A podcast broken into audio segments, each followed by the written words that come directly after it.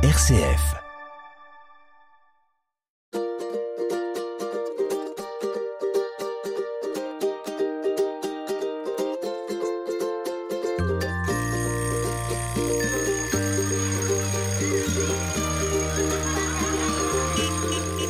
Tous à faire autour de vous en ces moments si particuliers qui nous préparent à Noël. Et bien entendu, la question des cadeaux reste en suspens. Ne paniquez pas, famille je vous aime là. Et si j'offrais non pas un mais plusieurs livres à ceux qui m'entourent et à qui je veux donner quelques instants de bonne humeur autour de simples dessins. Ceux d'Yves Guézou en l'occurrence et de sa maison d'édition Zygomatique.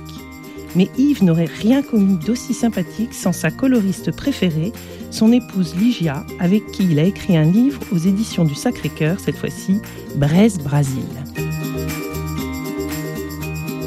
RCF Anjou, famille, je vous aime, avec Cécile de Vitan. Yves et Ligia Guézou, bonjour. Bonjour. Merci d'être avec nous. Vous venez de loin, vous habitez loin Oui, on, on habite euh, près de Nîmes, Vous habitez près de au Nîmes. milieu des vignes Ah. nîmoises.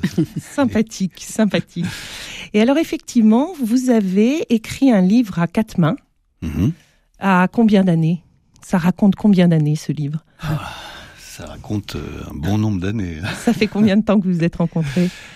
30 ans, 30 ans? Oui. 30 ans de rencontre. Alors au Brésil ou à Braise? À Paris. À Paris. vous êtes rencontrés à Paris. Euh, Vous, vous, Ligia, vous arriviez euh, de votre Brésil natal Vous êtes née là-bas Oui, je suis née au Brésil et quand j'ai rencontré Yves, euh, j'étais à Paris parce que je faisais des études, euh, je faisais un doctorat en sociologie. D'accord. En France, donc. Oui. C'était, c'était votre, votre idée de venir en France Vous êtes arrivé en France pourquoi? Euh, je suis d'origine italienne, du côté de mon père et de ma mère, et j'ai toujours eu ce désir de, de revenir en Europe un jour. Ah, d'accord. C'est-à-dire, mes ancêtres sont venus, moi, j'avais des désirs. Je suis allée d'abord euh, passer un an en Italie. Après, comme mes études de sociologie étaient très axées sur des auteurs français, Oui. Voilà, j'ai choisi de venir faire mon doctorat ici, à Paris. À Paris. Et comme ça, vous rencontrez Yves. Voilà, à l'église Saint-Gervais. Ah D'accord. Voilà, parce Qui était une église où on- il y avait des groupes, on s'y rencontrait, c'était fait pour. euh, Euh, en fait, c'est une église où, à l'époque, euh, quand on s'est rencontrés, il y a 30, 32 ans, euh, il y avait beaucoup de moines et des moniales très très jeunes, donc une nouvelle communauté qui, avec une liturgie magnifique. euh, Ça vous plaisait? Ah oui, tout à fait. Yves, ça vous plaisait aussi? Oui, moi, ça a été un grand choc, la rencontre de la fraternité monastique de Jérusalem, parce que j'ai j'ai retrouvé cette dimension du sacré qui élève l'âme. C'est le- la liturgie d'André Gouze. Et hum, à l'âge de 12 ans, j'avais été très très touché par cette euh, liturgie euh, orthodoxe, à une époque où euh, j'étais chrétien, hein, été baptisé, confirmé, mais euh, j'étais, hum, j'avais une vision euh, de, de Dieu très très particulière, euh, empreinte de d'ésotérisme et de choses bizarres. Ah, vous aviez tout essayé, oui. Il y avait Oui, voilà. Dieu, mais il y avait plein Voilà, de il y choses avait à une côté. recherche d'absolu. Ah, d'accord. Mais j'avais pas encore trouvé vrai- ce vrai Dieu. Donc j'ai- c'est c'est ce qui m'a attiré, surtout que bon, je, je le raconte dans le livre, mais je reviens de très loin et c'est un lieu en fait où j'ai vécu une vraie résurrection. Comme quoi, des églises à Paris, comme ça, il y a, des résonances. hein. Vous n'êtes pas encore Charles de Foucault, mais euh, voilà, il y a, il y a des endroits comme ça. Alors, vous vous rencontrez dans cette église. euh, vous, voilà, il y a, y, a, y, a, il y a quelque chose qui part. Il y a, déjà, il y a une plateforme commune. Déjà, pour vous, c'était le bon Dieu, ça, ça voulait dire quelque chose. Oui, moi, je viens d'une famille très pratiquante, Ouais. chrétienne, catholique, mais j'avais tout laissé de côté et j'étais devenue communiste, moi, pour ma part. Ah, d'accord. Chacun son truc. Alors, l'ésotérisme, le communisme Voilà, vous conduisent au catholicisme. D'accord. Voilà. Et moi, j'étais attirée d'abord par les homélies du père euh, Pierre-Marie Delfieux, D'accord. que je trouvais très intellectuel, en plus du spirituel. Mhm. Et c'est à travers ces homélies que je suis revenue au Seigneur. Et alors du Seigneur, Yves et Lydia, vous vous, vous mariez. Du coup, vous Ouais. vous dites, ben voilà, allons-y, on part ensemble. Oui. C'est arrivé vite? Six mois après. Ah oui, quand même, oui. C'était tellement clair que. D'accord. voilà, c'était. Fulgurant. Fulgurant. Fulgurant. Et alors, 32 ans après, ça donne quoi? Vous avez des enfants, des petits-enfants, des... Euh, plein de choses comme ça Plein de belles choses Oui. On a deux enfants. Vous avez deux euh, enfants Oui. Euh, Bruno qui a 25 ans et Michaela 21 ans. D'accord. Et on n'a pas de petits-enfants. Et vous n'avez pas de petits-enfants encore Très bien. Et alors, Yves, vous, vous, vous alors, le dessin, c'était déjà votre truc dès le début, c'était ce que vous pratiquiez, vous aimiez bien. Oui, ça a toujours été. Ça a, il y a eu toujours, ça a toujours été en même temps que l'humour. Il y avait l'humour et le dessin. Parce que l'humour, c'est une arme euh, facile, c'est une arme euh, maniable, c'est un truc que vous aimez bien. Non, pour moi, c'était pas une arme, c'était plutôt un pont dès le départ. C'était vraiment euh, avant d'être reconverti. Pour moi, la vie n'avait pas de sens la vie n'avait pas de sens et c'était euh, la vie n'a pas de sens donc autant rigoler. Et, et pour moi à cette époque-là, l'autre était un ennemi et euh, la façon de rejoindre les ennemis c'était justement de rire. c'était des ennemis sympathiques. Alors si l'autre était un ennemi, c'était pas. Euh, voilà. C'est pour ça que j'osais parler d'armes parce que vous, vous me parlez d'ennemis, moi je vous parle d'armes. Non mais c'est très intéressant parce que c'est vrai, c'est quelque chose que j'entends, enfin que j'ai entendu très régulièrement justement dans ce métier euh, c'est quelque chose qui est récurrent. C'est l'humour est une arme. Alors que justement, en tant que chrétien, euh, d'autant plus, je, je ne l'ai jamais autant ressenti que maintenant. C'est, ça doit vraiment être plutôt un pont qui va me permettre d'aller vers celui qui pense différemment. D'accord. Alors que très souvent, c'est euh, et ça me fait très mal parce que pour moi c'est une trahison de ce qu'est l'humour. Euh, l'humour euh, doit euh, nous permettre d'avoir une espèce de communion d'esprit et justement avec des, personnes qui peuvent être très très très différentes de nous. Alors que très souvent le dessin de presse, euh, c'est euh, celui qui dessine à la vérité. Il appartient à un, tiroir, à un clan, à, un club de pensée, mhm. et tous ceux qui ne sont pas dans son tiroir sont des ennemis justement, et qu'il faut abattre. Ah oui, et donc on abat l'autre. J'ai bien compris. Effectivement, effectivement avec une masse, une, une, arme de destruction euh, massive, avec des effets collatéraux en même temps. Hein. Et puis en plus, euh, une fois que le dessin est passé, euh, bah, il est plus question de pouvoir se rabibocher avec la personne qu'on a démolie.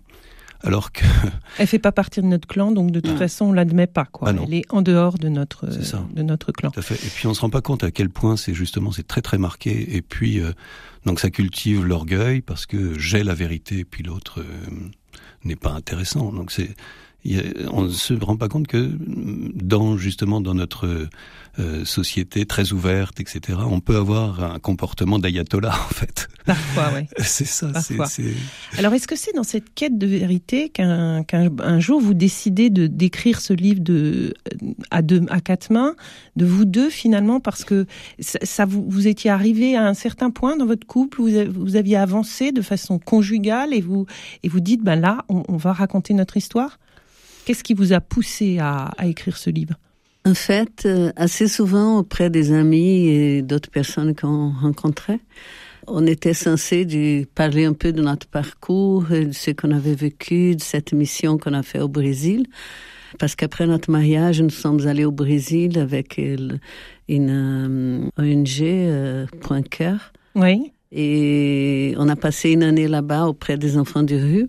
Mhm. Et donc, euh, quand on donc pour vous, Ligia, c'était retourner dans votre pays? Voilà, retourner dans mon pays et en plus euh, auprès de cette population délaissée qui était mon objet toujours des, des recherches en tant que sociologue. Et donc, les personnes à chaque fois nous disaient, mais il faut écrire un livre, c'est trop beau tout ce que vous nous racontez et tout. Ah oui, dans, vos témoignages, dans les témoignages que vous portez. Voilà. Et petit à petit, euh, on s'est dit, pourquoi pas, c'est, vrai que, voilà, il y a pas mal de gens qui, qui attendent et, et un jour, on a passé à l'acte. Vous êtes passé à l'acte.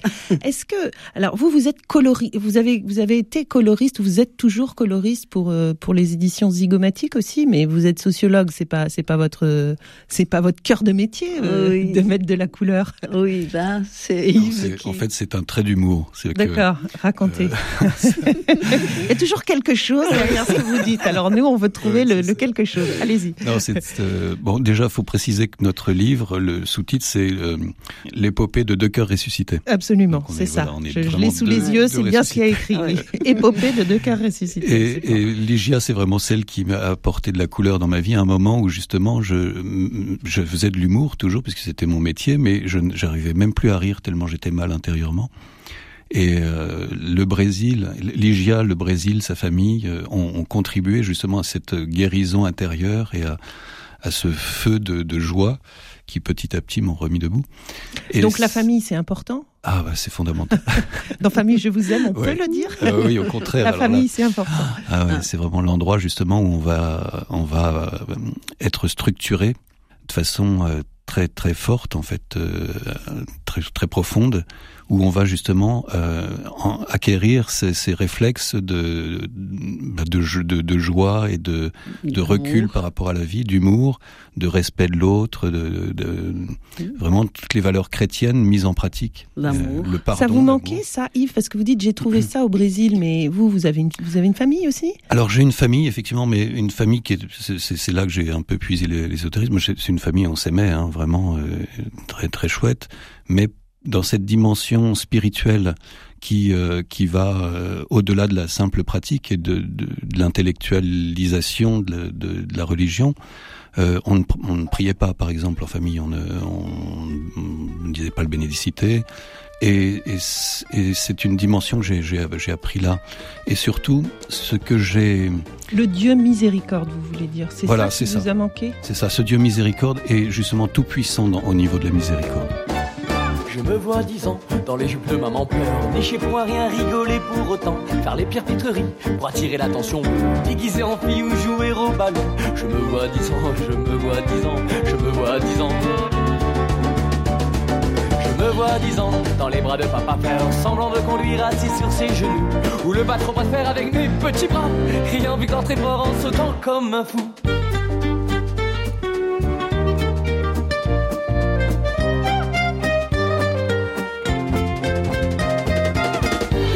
Voilà 25 ans, mes rêves s'éloignant doucement, ayant compris depuis longtemps que j'aurais aimé rester enfant.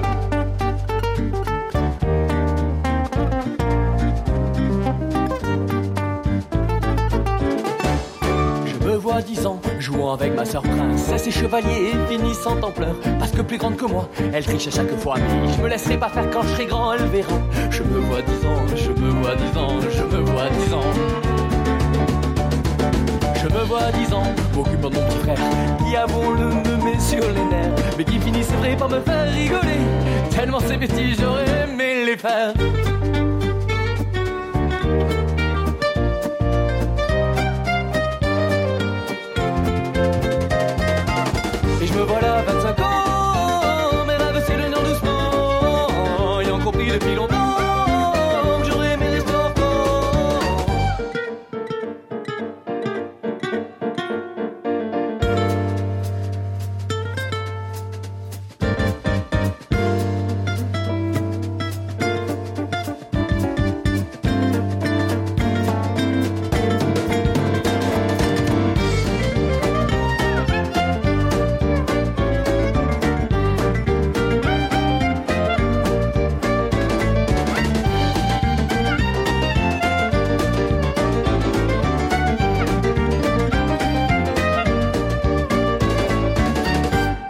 Famille, je vous aime. Yves et Ligia Guizou, merci d'être avec nous. Et alors effectivement, vous avez écrit un livre à quatre mains. Et une des familles dont vous nous parlez souvent, Yves, c'est la famille Berjaume. Alors racontez-nous d'où ça vient ce Berjaume, quelle est cette drôle de famille? Alors oui, Berjaume, c'est une bonne question parce que Berjaume, c'est un nom qui vient de très très loin. Euh, c'était un dessin que j'avais fait pour euh, Le Point à l'époque, ça remonte à une euh, vingtaine d'années à peu près. Et je, je, ce nom m'est venu parce que je le trouvais rigolo. Et du coup, il est venu régulièrement dans, dans, mes dessins et de plus en plus. et jusqu'à un dernier album qui s'appelait euh, Du Rififi chez les Bergaumes, qui est publié aux éditions de Salvatore. Mhm. Et du coup, avec le Zygomatique, on a eu l'idée d'en faire une, une série, Les aventures de la famille Bergaume. Donc Zygomatique, c'est la maison d'édition que vous avez montée tous les deux. Ligia, vous êtes euh, partie prenante dans l'affaire là. Ah oui, oui. Pas Je simplement, l'accompagne dans cette nouvelle aventure. pas simplement pour l'admiration que vous avez pour votre mari et ce qu'il fait, mais vous, vous faites, vous travaillez aussi euh, avec lui. Ah oui, oui, on a, on a monté ensemble cette euh, maison d'édition et puis euh, maintenant c'est, on est dans la partie de faire connaître euh, ces albums euh, qui sont très très intéressants, et très originaux par sa présentation. Si particulière? Voilà, parce que en fait, la, fa- la famille euh, Bergaume, c'est, c'est l'homme universel en fait. C'est ce que j'ai ré- réalisé dernièrement. D'abord- C'est que dans Bergaume, vous avez berge, c'est-à-dire la, la, la lisière, le, hein, le- le- le bord de la mer, euh, ce, qui est, ce, qui, ce qui sépare en fait la vie de la mort. hein.